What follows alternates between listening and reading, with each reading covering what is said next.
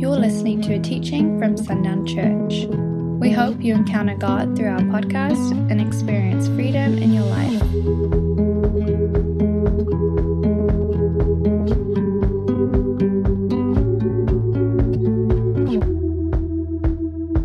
Before we get into the sermon, I have a word before the word. Um, and, and Sarah's talking about that, the reason she sang that song, Beautiful Things. I don't know if you guys have ever heard that song. It's an older song.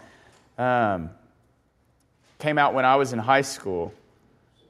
And, um but, anyways, in, in the word that she was talking about, it just started making me think of the, the things that the Lord has done uh, here and in this house and the things that He's built. And what happens is oftentimes, if you've seen new construction, if you've seen a house under construction, brand new construction, when you look at that job site, it does not look like a nice place, right? You've got massive tire tracks and dirt everywhere and busted up wood and scrap pieces of, of metal and, and materials and different things laying everywhere. And then they start cleaning it up and then, the, then they start putting stuff on the inside. But then you go on the inside. My brother, uh, my youngest brother, their first house was a new build. And so we got to kind of see that. And you walk into the new house and it's, it's, uh, it's still not totally done, but there's, there's, there's pieces of drywall and mud and tape and wood and screws and nails on the floor, on the tile. There's, there's different things. It's a process, and you look at their backyard that's supposed to have, have grass eventually, and it's just a mud pit uh, with footprints and, and, and trash and all that kind of stuff. And you look at that, but at the end of the day, is it still not something new being built? And so oftentimes the word that I had as the Lord was talking, as the Lord, the Lord does not all the Lord is not a vending machine. He does not deliver to you a finished product because then he robs you of the process of him building something alongside you instead of completely without you. But oftentimes we would rather the Lord just do it without me and you just call me in when it's easy and convenient because we don't want to be a part of the building process. And I started thinking about uh, worship when, when we first got here, Sarah and I's first Sunday at Sundown Church, boyfriend and girlfriend, not even engaged yet. Our first time here with Kendall McDonald, Jay was in Africa, in Kenya, on a mission trip. I think this was our first trip to Kenya. And we did worship through a CD recording and Randy singing along the CD. That was worship. That's, that's, and because that's all we had, right? That was our only option. Our worship, we had one, we had one, a one member worship team and worship pastor, and he was gone. And now he can be gone, and we still have a full team up here leading us in worship. But if we are not willing to be a part of the process in construction, and, and allow him to build it the way he needs to build it and trust in the process that it's not always going to look like the way I thought it would look. I didn't think it would take the Lord 10 years to build the worship team that he's built, but it took 10 years. It took longer than that. I'm just talking about in my experience. I've been exposed to sundown for 10 years. And just from that first Sunday, 10 years ago, to now, we're talking about a very different structure. This is a very different house than it was several years ago. And I say this again the reason I, have I've got to start this morning with this, I'm giving you that example, is because I believe that there are some of us in here, if not all of us in here, that the Lord is trying to build. He is answering your prayer. But the prayer in which He is answering, He is building something with you and around you. He is not giving you a finished product. He is inviting you in to be a part of the process. Is it released from heaven? Have, when, when we ask, when the children of God ask for the Lord for provision for a need, is it not released right then and there? In its entirety, you need to understand that. But does that mean that I'm just gonna show up and I'm just gonna have this brand new house and I didn't have to have any part in it, any play in it? I just get to show up and dwell in it. No, that's not gonna be it. The Lord will release it, but then He will build it alongside you, with you. You are called a co laborer with Christ. But what we do is we find ourselves in this building process with the Lord and we become critical of the things that we're seeing. We begin to criticize God because we criticize it up against a finished product. It's not a finished product. You are not a finished product. You are still in process. And if you are still in process, the things that the Lord is going to have you be a part of are going to still be in process. Do you hear what I'm saying? We have got to stop checking out as the Lord is releasing the provision that we've asked for, and we check out and we become critical of the provision. Well, this isn't a finished thing, so I don't think this is going to work out very well. This isn't going to be good. Or we're going to have to do this, or this is going to be a problem. Or I don't, Lord, you're not doing it the way I wish you would have done it, or this isn't happening fast enough, so I don't think it's working out. I'm just going to need to take the reins and just take over and do it myself. And we rob ourselves of the opportunity to build something with God. And instead, what we choose to do is try to build something with myself. And what will I build if I'm doing it within Parker? Parker has, without the Lord, only has the ability to create dead things. Because without the Lord, I am a dead thing. Only with the Lord am I alive. Only with the Lord does I, do I have life. Because without Christ, without Christ, I am nothing. And so when we begin to take control of the process, we rob the opportunity to build something with the Lord and we will bring it to its knees, the thing that the Lord was trying to build with us. Does that make sense? We have to let the Lord build it. And you have to remove your preference of having a finished product the second you ask for the Lord for provision, because that is not what you're going to get. So let me just save you the disappointment now. You're not getting a finished product. You will get to be a part of building with the Lord something that will someday be a finished product. And maybe it's something that you will build with the Lord the rest of your life and you will never see the finished product. Again, I have a picture in, our, in my office of the first congregation of this church when it was not even in this building, when it was in that, what is now a house just back here. I have a picture of these people, probably 100 people, standing in the street with their old school cars. I mean, this was a long time ago. But these people believed in something and believed in establishing the presence of God in our community, and they do not get to see what this is today. But I'm telling you, we are standing on their shoulders because they, were, they chose to be a part of the process of building something with the Lord. Do you hear what I'm saying this morning? You hear me? Wake up. We got to go.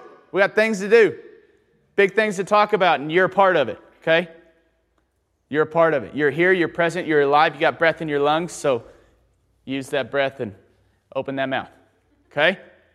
This is important for us to understand before we move on because the Lord desires for us to be in process with Him. He wants to build with you. We are not co laborers by, by necessity because He's just like, if you don't do it with me, I can't do it. We get to be co laborers with Christ because there is blessing for us unforeseen in the process. There is blessing to work alongside our Creator. What an opportunity. There's not a God in any religion where you get to join Him in His work. You submit as a slave. But in this, with the one true God, we get to join alongside Him in establishing His kingdom. What an honor, right? Don't criticize the process and don't check out of the process. I don't know who that was for this morning, but that needed to be shared before we got into the service. Amen? Amen. Children's Church.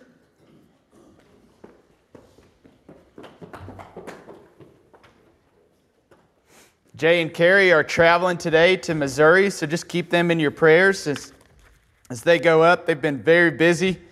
Uh, Jay and Carrie, if you don't know this, they also own companies. Each one of them owns their own company. Um, Jay owns an architecture firm here in Lubbock and uh, does a lot. He's built, they build a lot, and they are very, very busy. And then Carrie uh, runs a like a graphic design, app development something fancy that I don't understand company, and she's very, very busy. So they finally got some opportunity to go uh, see Carrie's family, so we're excited for them to go get some R&R up there. Uh, so just be praying for that time for them, that it's restful and encouraging. They come back renewed and, and just ready for what the Lord has next. Um, and so with that, let's get started this morning. Last week, well, let me stop. Let's pray. Let's pray again. We've gotten one word in. Let's reset and keep going. Lord, we thank you for this morning. We thank you for the opportunity to just be led in worship uh, by those that you have called to be in these positions. Lord, we are so grateful for what you are building.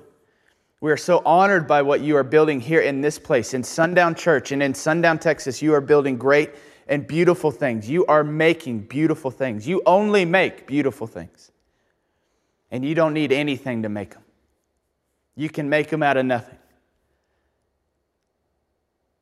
And Father God, we would ask, we ask that you would continue to make beautiful things in this place, in this community. And that you would continue to allow us to be a part of the process and the construction of these things. In Jesus' name we pray. Amen. Uh, just an update on Darby. She's doing well. She's home. They got all the cancer out. They did have to cut a nerve, though, because it was wrapped around. So she's got some paralysis, in her face. So just be praying about that. Uh, but, you know, the beautiful thing is the Lord, they, I told you guys this a little bit. Um, just the, she got a new job in the midst of finding out this diagnosis. So old insurance companies like, hey, you got a new job. It's their deal. And then new insurance companies like, oh, this was a pre-existing condition. We're not doing it. Um, because insurance companies are notorious for being super helpful and there when you need them. And, uh, so, anyways, the Lord just continues to blow, blow everyone away with financial provision for them to see. I mean, in, in six hours, they had the funds they needed to pay for this surgery that she had on Friday. That is profound, church. That's amazing. You know how expensive it is to just walk inside of a hospital. I mean, I feel like I, I, I mean, I'm still paying for one of my kids. Like, I don't even own her all the way yet. The hospital still owns her. I'm just paying for her. I hadn't paid off that lease yet. Um, so it's ridiculous. It's, and, but the Lord provided, but He continued to provide. Financial provision kept coming in, kept coming in, kept coming in. We're just sitting there thinking, this is what the Lord does. He provides for more than enough. But also, what does He do? He provides for the needs. We talked about it last week before you know you have them. They didn't think they were going to have to see a plastic surgeon to get this nerve repaired and get, get all that stuff fixed that they had to uh, mess up to get that tumor out. They didn't know this. But now they're looking at provision that has already been set up for the next stage in this process. Guys, this is the God that we serve. There is provision for you today. That's the message from last week, is it not? There is provision for today. And so I'm just so encouraged because no, we didn't want that to happen. Darby didn't want them to have to cut a nerve. Nobody did. That's not fun. Um, but it had to happen. Cancer's out. Praise God. Praise God. No radiation. Praise God no chemo. Praise God. I'll take that for one little nerve. Amen. And guess what? The Lord provided financially so that that one little nerve isn't going to be something that gets on her nerve, but uh, tss, the Lord's going to fix it. That's my, that's, listen, I'm settling into something that I wasn't ready to settle into. I don't know what happened. I don't know if it was just being 32, coming on 33. I don't know. But something heavy has started happening in my story, and it's where I cannot help but tell dad jokes. And my sense of humor is getting super, super lame. And I'm saying stuff, and I'm like near wetting myself in laughter, and everybody else is like, that was bad. Like, that was not good.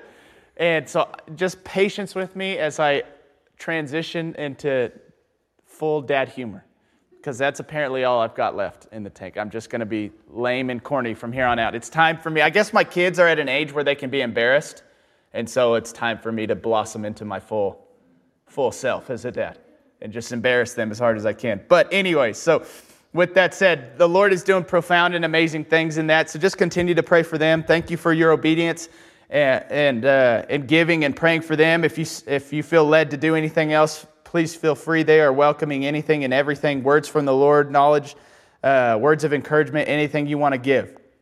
And then the next thing, this doesn't have anything to do with the sermon, but I just want to give you guys a heads up. We have been in the process for several years of upgrading the quality of sound in this sanctuary um, that has been a task. And the first thing that we did was just to give this sanctuary a facelift. We did the carpet, we did the chairs, we expanded the stage, and it's been amazing. I've loved it. Having all this room up here has been wonderful. We didn't know why we needed all this room. It was really awkward at first because we had all this room and it was just me and Jay on the stage, and that was it. And we're like, this is a lot of weird, awkward, empty space. Um, but now we have this team of people, and we're nearly out of room, and I love it. Um, but another thing that we've been working on is treating the sound quality in this room. If you can just hear this,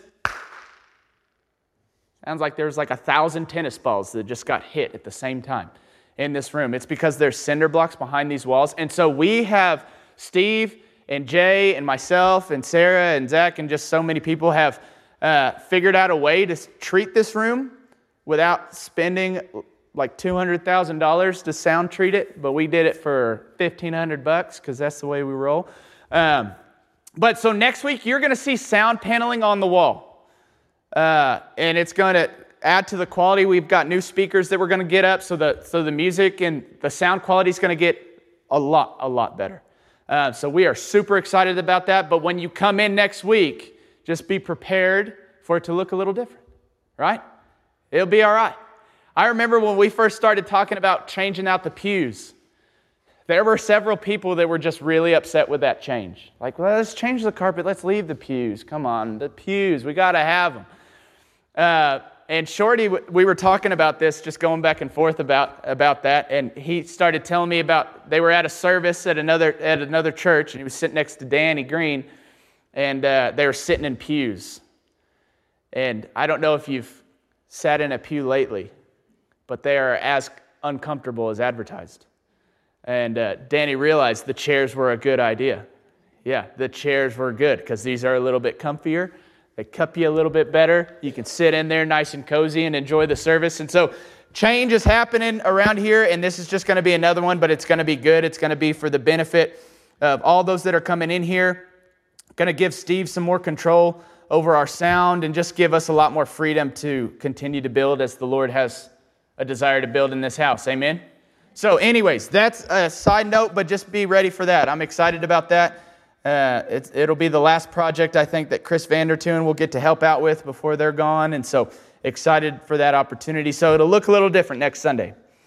With that being said, back to understanding that the Lord is the provider. This is what we talked about last week. We talked about, we've been talking over the last two names or last two weeks, two names that the Lord has that have been profound for this season, that the Lord needs us to understand that this is who He is. His names are identity statements of who He is, and not just who He is in general, but who He is to us. The first one we talked about was El Shaddai. We need to understand that we have been brought into a family.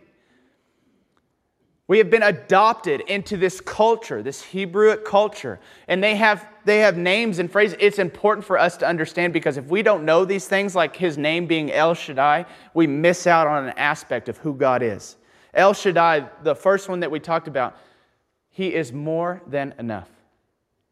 How wonderful is that? To serve a God who is more than enough.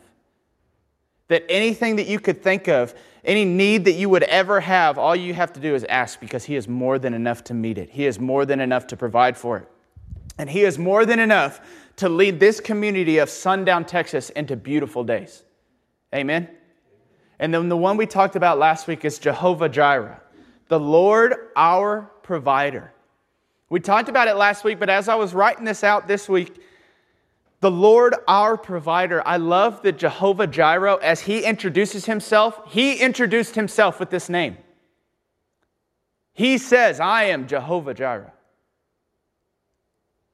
And what he does is he gives us this opportunity to take possession of who he is.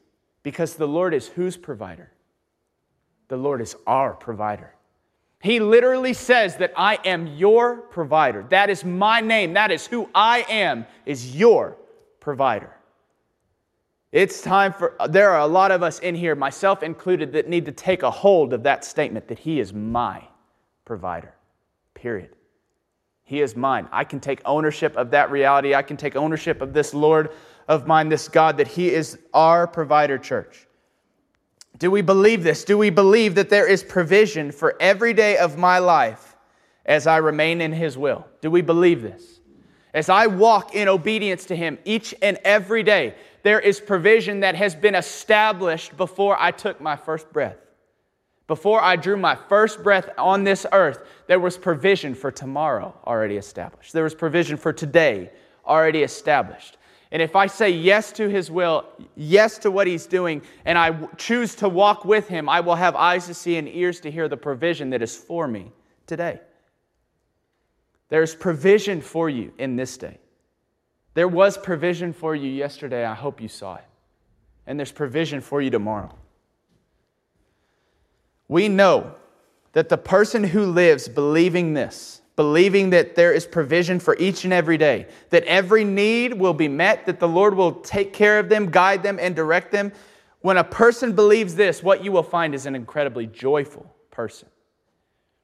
An incredibly joyful person. We talked about this last week. We talked about this reality of uh, that when you were younger and you were living paycheck to paycheck, and maybe people still are, I, sometimes we still are just because life happens. But when that paycheck comes in, what's the first thing that you feel? You feel relief. Because now you can see that there is provision for the things ahead. Now live with that each and every day. Because the God who is literally called the provider, your provider, has established provision in this day. And if you just trust in that, trust in God to be who He is and who He has said that He is, because no one said, Hey, will you be our provider? The Lord claimed it before we could ask for it. He said, I will be your provider. Before anybody asked him to be their provider, he said, I will be your provider. Understand that this is powerful, that this is something that he yearns and longs to do. But when we recognize this, we find ourselves being more joyful, more kind. We find ourselves looking outward at the needs of others instead of inward trying to solve the stuff that we're in trying to problem solve our issues, trying to figure out why we're doing this, why I'm feeling this way, why these things aren't working out the way I wanted to. We get when we get inward, we miss everything going on around us. We're so inwardly focused. And when you are inwardly focused, you cannot see the fingerprints of God's moving in your story. You will never see. You will always miss God if you are looking at yourself every single time. But when you trust God to be who God is, it allows you to be who you are in Him who He's created you to be. You are able to step into the fullness of who God has called you to be. And that is a joyful person. That is a kind person. That is one who looks to the needs of others and not their own. Amen? Once, amen? Come on, that's not the one for you to be quiet on. When I say we're going to look to the needs of others and not our own, you don't be like, Amen, I guess. I need some, I need some fervency. I need some zest. Okay? Let's go. All right? That's what I'm talking about. Let's go. All right, we're going. You know, I did it last week. I'll come down there. Okay? I'll come down there. I can get louder too. When someone new walks into this building, church, will they see a people of joy? Will they see a people of joy? And not just a people who choose joy every now and then, but a people who are overflowing with joy. Is that what they will see? Will they come in burdened and heavy and in turmoil? And will they walk in and feel it fall away as joy shines upon them? Think of joy as the sun. You, you cannot go out and not be affected when exposed to it. This is joy. Will somebody come in and feel as though the sun that lights up the world is shining on them and them alone? That's what they're to feel when they come in this place. Will we be these people? Will they see a people whose trust is not in themselves, but in Him? Trusting completely in His provision for that day. Because again, He is making His appeal through us, church. And He is Jehovah Jireh. He is provider. And He wants the world around us to know that this is who He is, that He is their provider as well. But if I don't trust Him to be my provider, how can they see Him being a provider in me? That won't make any sense. We, we are a people, we live in a world where leading by action is not a necessity. Leading by action is honestly not even like, eh. Most leaders do not lead by example anymore, unfortunately. They lead by their words and not by their actions.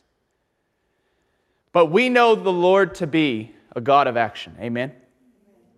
And if He is a God of action, we are to be a people of action. We are to be a people of action that when they look at us, not by our words, but by our deeds, they will see who we belong to and who we claim. When they look at us, Do they see joy? When they look at us, do they see worry and turmoil and doubt and fear? What do they see? Do they see Jehovah Jireh having all of my trust? That he will be my provider, and I, I stand on that and I will not be moved from that. Is that what they see in me? Because he is making his appeal through me. And I want them to know who God is in his entirety, not to see a manipulated, false version that I put on display because I don't trust him. You hear what I'm saying, church? Are we putting Jehovah Jireh, the provider, on display? Are we allowing him the opportunity to be who he is? Because when we do that, we allow ourselves to be who we are in him. I cannot be who God has called me to be if I am not allowing God to be who he is in my story. You hear what I'm saying? We do that all the time, though. We try to be who God has called us to be, but we reject who God is in us. That's not how that works. You have to receive who He is before you can be who you are. Amen? We need more of that, church. I cannot be who I'm called to be if I won't allow Him to be who He is and who He desires to be in my life. Our God is El Shaddai, more than enough. Our God is Jehovah Jireh, the provider. So let's live in a place of confidence, church, confidence that He will be who He is towards our city. Amen. We need a people in Sundown, Texas that believe that the best days of Sundown, Texas are not behind us, but before us. And that what it is right now is not what it will always be. Do you hear me? We need these people because right now, all we have is leadership of people who don't think that this can be anything but what it is right now. It has been believed by everyone that this is as good as sundown will ever be. How boring is that? I'm not interested in that. That is so, why would you want to live such a boring life? Eh, my city's decrepit. It's just going to fall away and fall apart. Eh, no, that doesn't work out well for anybody. Why would we so casually accept that belief? But that's what we've done. We have casually accepted that sundown will be nothing more. We have believed the lies of the enemy's camp and not the truth of the kingdom. We have said yes. We have signed our names to the contract that sundown, there can be nothing great in sundown, nothing better in Sundown, Texas. We, have, we, we are a community of people who are actively believing in that story. And it will not stop until it stops in here. You hear me? It, it must, we must be the change. Amen? And the beautiful thing is, is it's not hard. It's a lot easier. What did we talk about several weeks ago? It's a lot easier to live life with a lens of hope than a lens of hopelessness. My life is a lot more enjoyable when I look at it with hope instead of hopelessness. Amen? So let's continue to look at our city and hope. And let's have confidence that He will be who He is. He will be El Shaddai. He will be Jehovah Jireh, not just towards us in this house, but towards Sundown, Texas in its entirety. Amen? Amen? Golly, guys, that's strike two. Strike three, I'm, I'm in your face, in your seat next to you. These notes come with me everywhere, and I can preach sitting right next to you. I can do it. We can move that camera. It'll be easy for the live stream, okay? Confidence that He has clothed you in power. This is another thing that I need you to hear this morning. This is probably the most important thing I need you to hear this morning, church. That He has clothed you in power. We talked about this several months ago, but if you, Jesus, and we'll talk about this again. We'll read the scripture here in a little bit. But Jesus was led into the wilderness by who? The Spirit. Led into the wilderness by the Spirit and led out, it says, led out by the power of the Spirit of God. When we say yes to the Spirit's leading, you will be clothed in power the power to make the change, the power to perform miracles, the power to establish the kingdom of heaven here on this earth in every place that you go. When you say yes to the Spirit's leading, you will be clothed in power. And, church, I have a word this morning that is to empower you. It is to leave you empowered, leave, leave you refreshed, and also leave you incredibly focused on the tasks ahead. So, I would ask you before we carry on, are you ready for such a word today? Because my, my heart, church, has been drawn again. Uh, to the story of the valley of dry bones in Ezekiel 37. We'll read it in just a second. If you want to begin to turn there now, we'll read it in just a little bit. But the, the Lord has us here in this passage several weeks ago, and just this, this spontaneous moment. Uh, as the Lord was just moving, I, I left my sermon down there on the seats, and I knew, and I didn't know any more but this, that we were supposed to read Ezekiel 37. We were supposed to read the valley of dry bones, and the Lord just kind of wrote this word as I began to share several weeks ago, and he was reminding us of the blessings that are found in the valley. Blessings that can only be found in the valley. One of the most profound things that I heard, this came from Bill Johnson.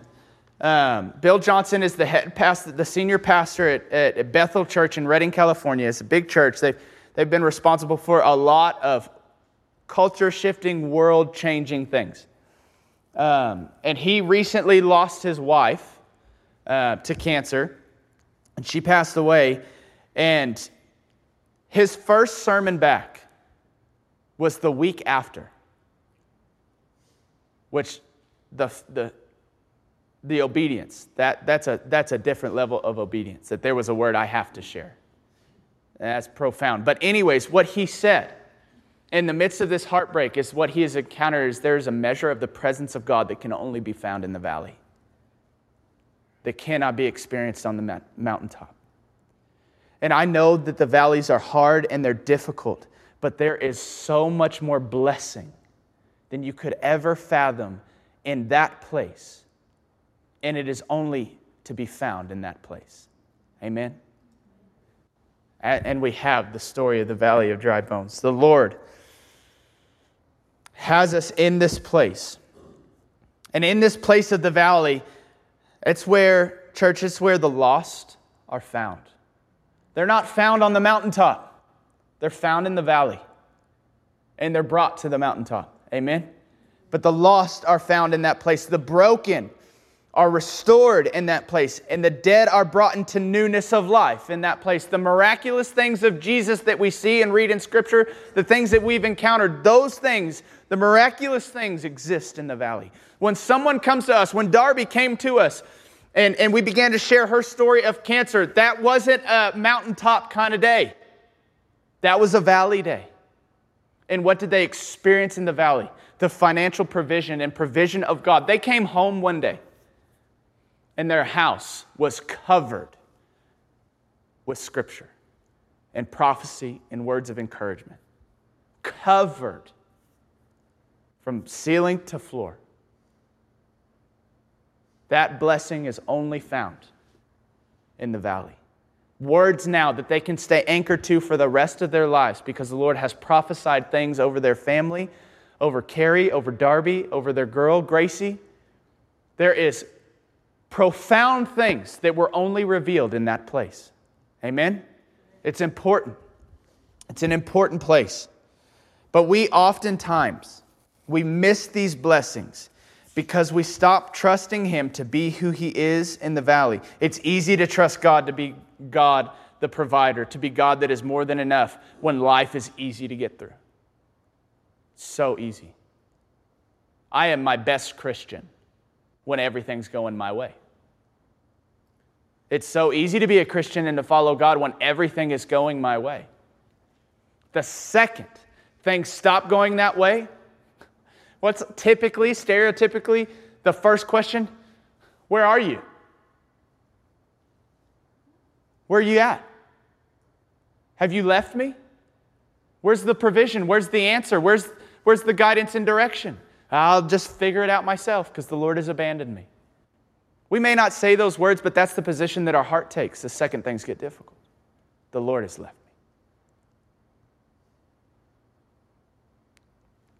And we miss out on his leading. We stop trusting him to be who he is. But, church, I have found and been introduced to Jehovah Jireh, that He is my provider, El Shaddai, that He is more than enough. I encountered that not on the mountaintop. I encountered that in the valley church. Amen? That's where I experienced God to be that. When I experienced Him in that way, that he, when He says, I am more than enough, this is who I am, I experienced Him being more than enough in the valley, not on the mountaintop. Amen? I have provision on the mountaintop. I know He is the same. He is still El Shaddai on the mountaintop, but in the valley is where it was raw and I was vulnerable and I experienced that. Amen? This is who He is, church. We must stop this distrusting of Him when we find ourselves in the valley. Because when we do that, when we stop trusting Him, we take matters into our own hands and we try to escape the valley. That's where this mentality has come from. We've talked about this several times in here. This mentality of escape that exists in the church. We, we talk more about and we look forward more to the coming of Christ and the taking us home to heaven than we do of the establishing of Christ in his kingdom today. But Christ didn't hang upon that cross and ri- rise from the grave three days later, defeating death and bringing me into this family where I had access to the presence of God, that it would fill me, that the Lord would literally call me his temple, his dwelling place, where I could establish the kingdom of heaven. He did not make a way for all of that to be, for me to figure out a way to get off this earth as fast as possible and get to heaven. Uh uh-uh. uh he did it because he was tired of waiting for us to get to heaven. Let's just bring heaven to you. We can establish it here and now today. Heaven doesn't have to wait, it can be established in this moment. In every moment where there is breath in your lungs, you can establish the kingdom of heaven. Amen? We must recognize this. We must stop checking into this place of escape because we try to escape the valley. And it's a natural thing. Because to the world, the world that we live in, the world that we're surrounded by, the valley is, is, is a bad place. But again, to the kingdom, this is a kingdom paradigm, church. To the kingdom of heaven, there is great blessing. Amen? I've experienced the goodness of God in the valley. And He is so good, and His goodness pursues us all the days of our lives. Amen? Amen. Well, let's look at Ezekiel 37. Because, church, there's also great power in waiting for those who are willing to be led by the Spirit in and through the valley. There is, there is great power in this. I forgot. I've got notes on my phone I've got to read as well. Ezekiel 37.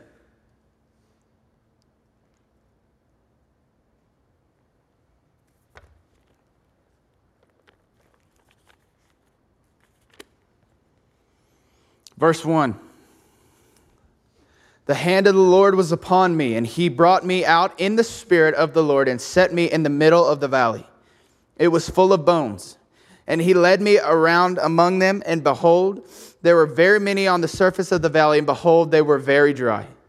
And he said to me, Son of man, can these bones live? And I answered, O Lord God, you know. Then he said to me, Prophesy over these bones, and say to them, O dry bones, hear the word of the Lord. Thus says the Lord God to these bones Behold, I will cause breath to enter you, and you shall live.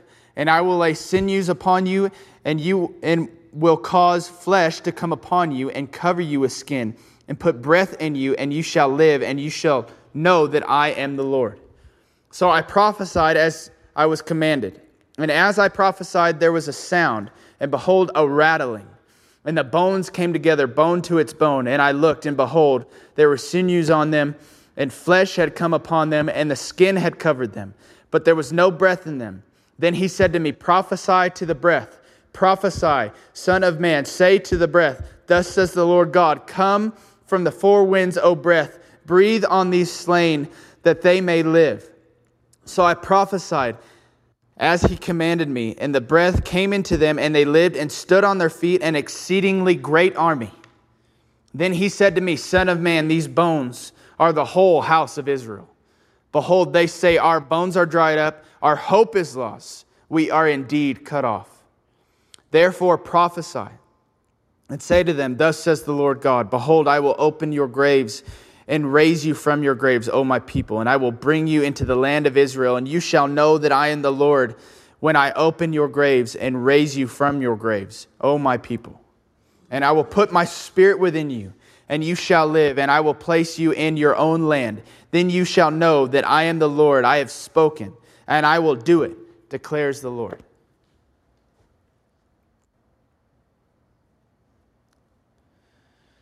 The reason the Lord brought me back to this passage It's because he spoke to Ezekiel.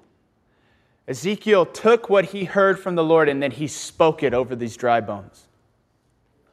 He took what the Lord had promised to do and he spoke it over those he, he said he would do it for.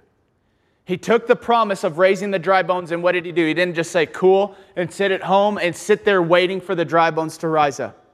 He spoke what the Lord had promised over them. Do you hear what I'm saying? He spoke it. He took action, he took ownership, and he spoke it in obedience. And I'm wondering, church, are we speaking these things over Sundown, Texas? Because right now we find ourselves in a valley of dry bones. That is absolutely where we find ourselves. And I'm grateful that we find ourselves in this place and in a community of dry bones because I know that there's a story where the Lord raised a valley of dry bones and made an exceedingly great army. And imagine, church, imagine the stories of this house and what the Lord has done through the few that have gathered here over the years. Think of the healings, the miracles, the provision, the things that we have seen God do. He is still giving us vision for expansion, for building, for doing new and, and, and scary things in obedience to Him. He's giving us vision. Why is that? Because He has every intent of raising a valley of dry bones. And now imagine just the few of us in here if we're joined by all those that call Sundown, Texas their home. That's an exceedingly great army church because this small group of people in Sundown, Texas has absolutely transformed the world. I'm telling you right now, Sundown Church has global impacts. I've seen them. I've seen the impacts of this house across the, across the globe. I am only here because of the people that this house has sent out. You need to understand that. If this house did not send out Kendall, I'm not here. That one person would mentor in another place your future pastor. It's profound, church, what the Lord has done through this house and the plans that He has for this house, the things He desires to do through this house. But we must take ownership of what He has spoken over this city and we must speak it into existence. What we've done is we've said, Yes, Lord, we receive this, we are in agreement with it, and then we've sat down and we've waited for the Lord to do it. We have stopped speaking these things into existence. You are a child of God. You are royalty to the kingdom of heaven. Just as Jesus was, is. And when he spoke, things happened. Is that same spirit that Jesus carried, is it alive in you? If it is, then you have the same authority to command of this world, the kingdom of heaven, and watch it be transformed. But it is time for us to take ownership of this reality that we are to speak to Sundown, Texas, a valley of dry bones. Rise up. To speak over sundown, rise up. To pray that the Lord would fill their lungs with the breath of life from all four directions, that it would come in from all four. You know what's so funny about this, too? There's only four ways to get to sundown. Isn't that right? You only got four access points into this city. I'm telling you, there's some similarities to this. And I didn't, this is not, you know, I'm not, a, I'm not that creative to just read a passage and be like, I can make a sermon out of this. I'm not that, that's not me. The Lord pretty much has to paint the picture with connect the dots, because that's about my level. I've got to, I've got to have, it, have it that much laid out.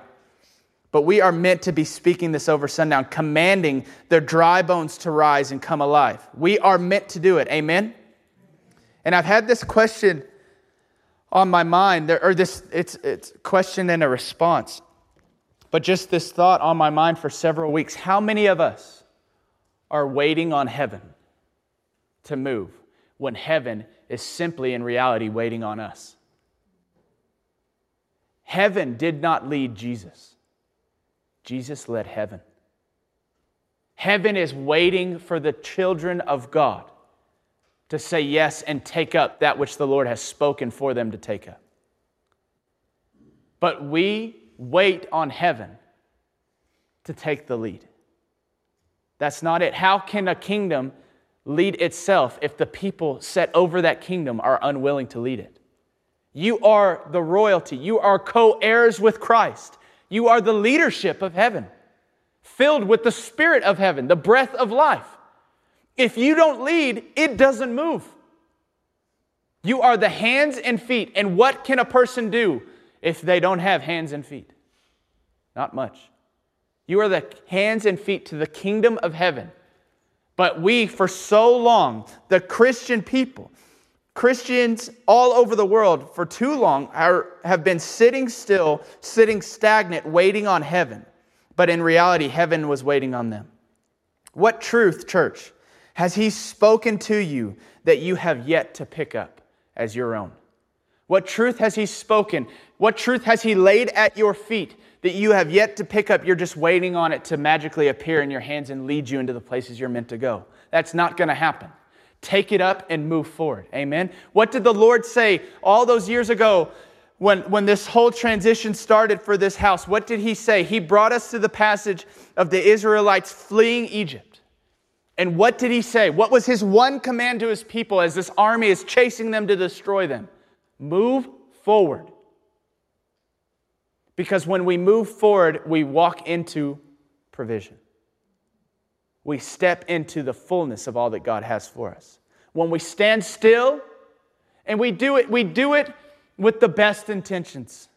I don't know how many conversations I've had with Christians that just so, so eagerly desire to do the will of God, but they're just not quite sure what that looks like in a particular season, so they stand still waiting for clarity.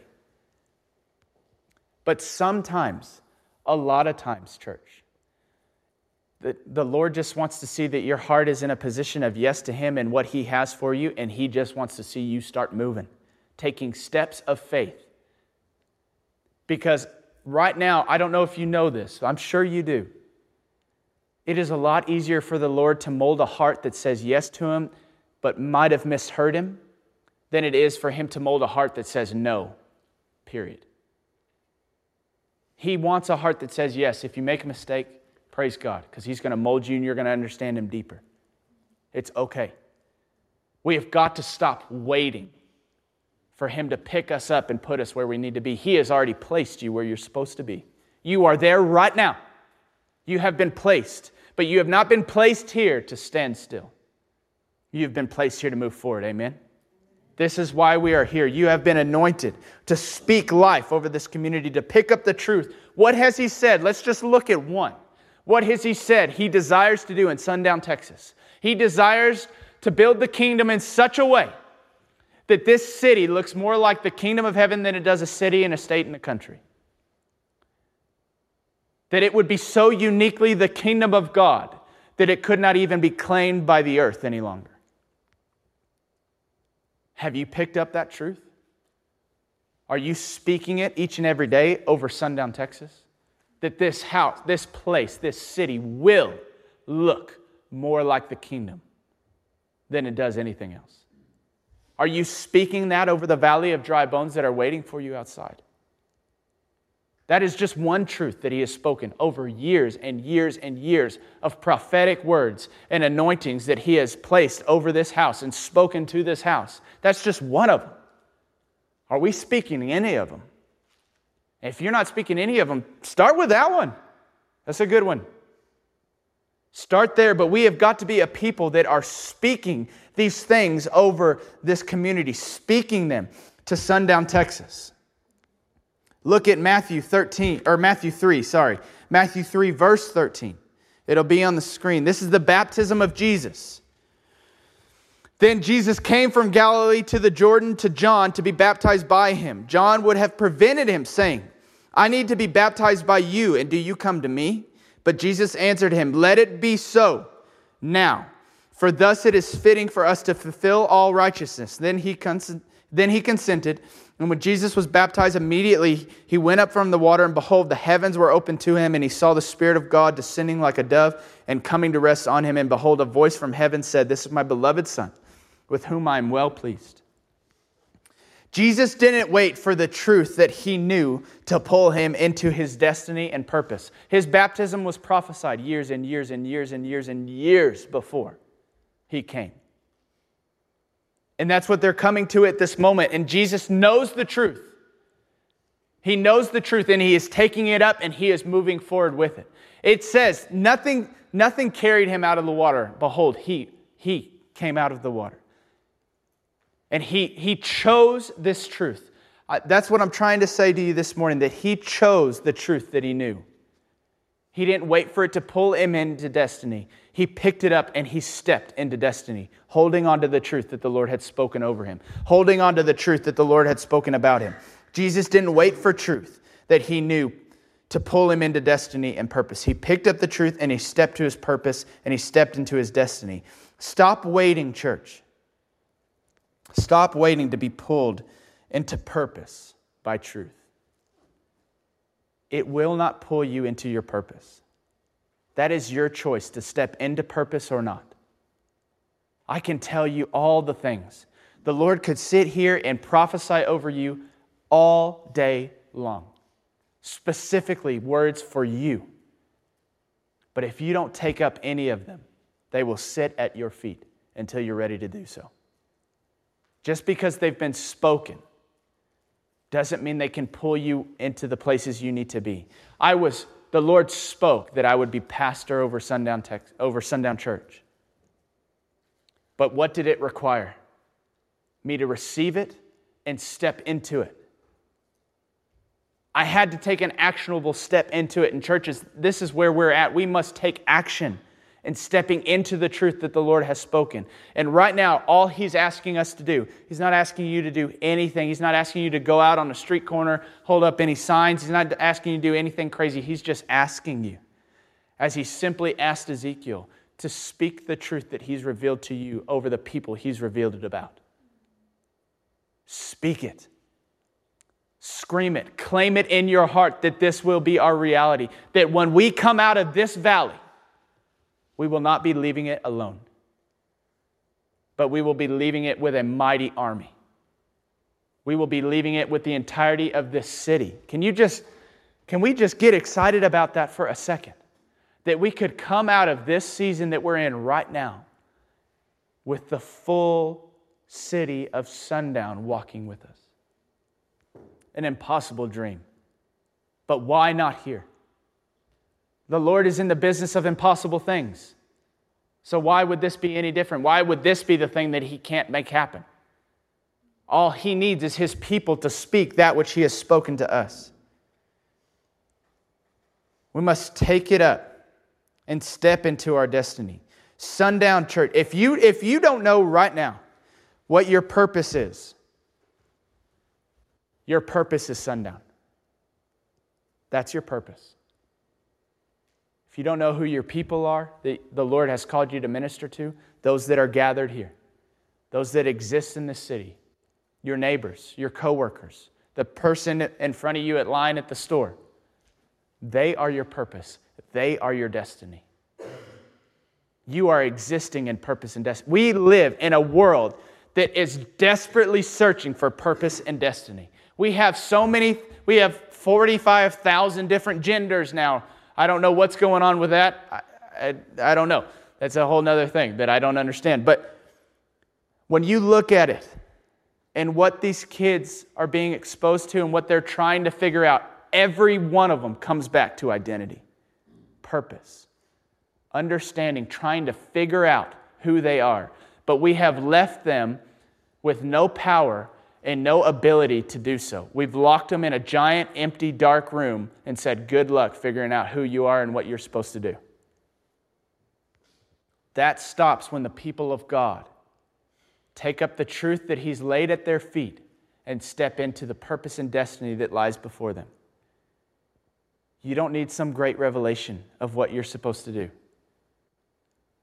You are supposed to minister to the people around you and establish the kingdom of heaven in their stories, exposing them to El Shaddai, exposing them to Jehovah Jireh. That is your purpose. That is our destiny, church. As individuals and as a collective house, that is what we're meant to do. Now, will there be details found in that? Absolutely.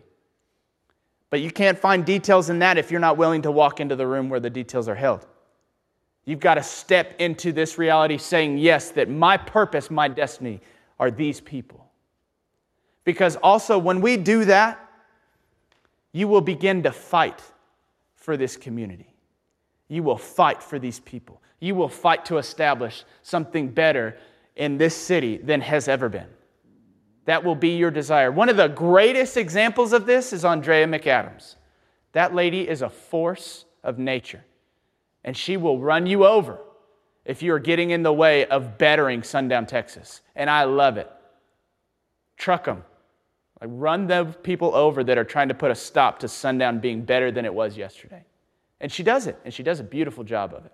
Because you don't even feel like you got run over. You just feel like you got gently put to the side. She's, she's beautiful. She does it. She's a bulldozer with grace.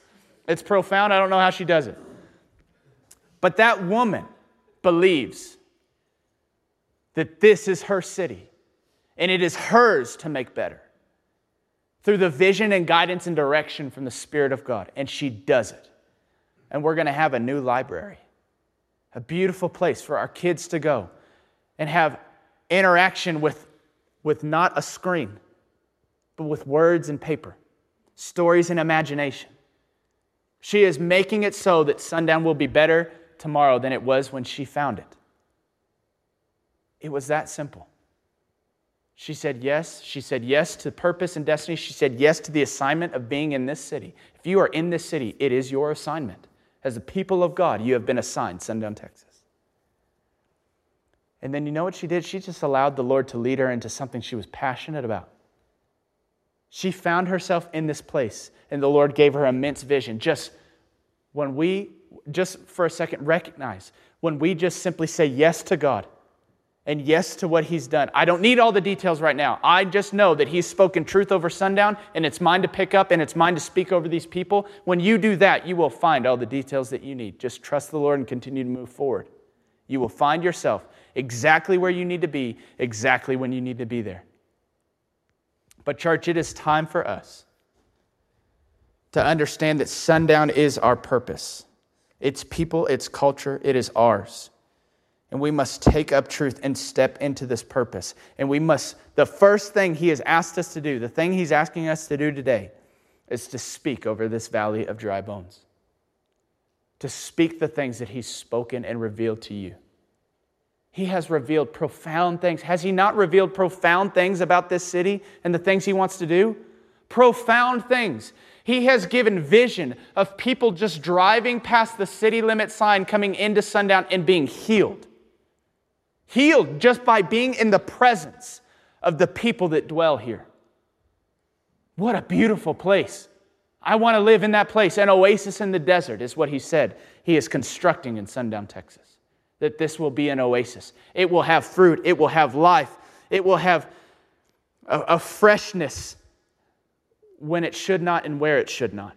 That is what an oasis is. It doesn't make sense. It shouldn't be where it is, but it is. That is what Lord, the Lord desires for Sundown, Texas. Can we be those that take that truth up, hold on to it, cling to it with everything we have, and step into our destiny and speak these things over the valley of dry bones that is waiting for you out that door? Can you speak as Ezekiel spoke in obedience to rise up, to be filled with newness of life? That when we Sundown Church walk out of here, we walk out of here with a city claimed for the kingdom of heaven and not with the same people that walked into the valley. Amen? but with more and more and more. I want this city to be more than what it is. I don't care about the flash. I don't care if we've got cool stores and stuff. I want this city to look like the kingdom of heaven. But the cool thing about the kingdom of heaven is that its streets are paved in gold. So sundown will probably be pretty cool. It'll be a fun place.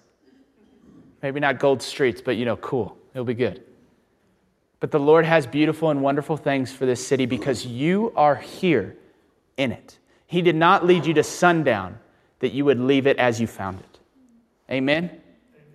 This is a teaching that's lost. This is something that was standard in my house. If you, and most, most men in here, all of you really in here will understand this. If you're borrowing something, how are you supposed to leave it? Better than you found it, right?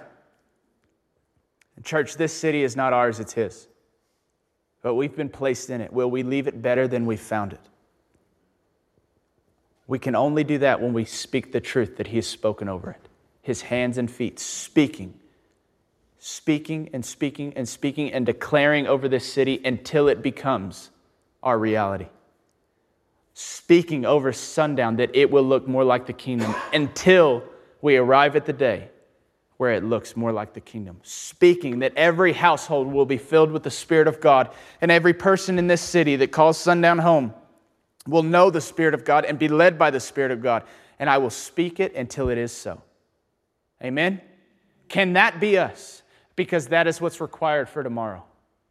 You've got today to figure that out if you can step into that. But that is your purpose, that is your destiny, because tomorrow that is what's necessary. Can we be those people, church? Because I believe that we can be those people. I believe that every one of you is anointed to be that person, that you were placed on this earth for such a time as this, that sundown would look like the kingdom, and that the people of this city would form into a mighty army led by the Spirit of God. Thanks for listening to this message. For more resources, visit sundownchurch.com.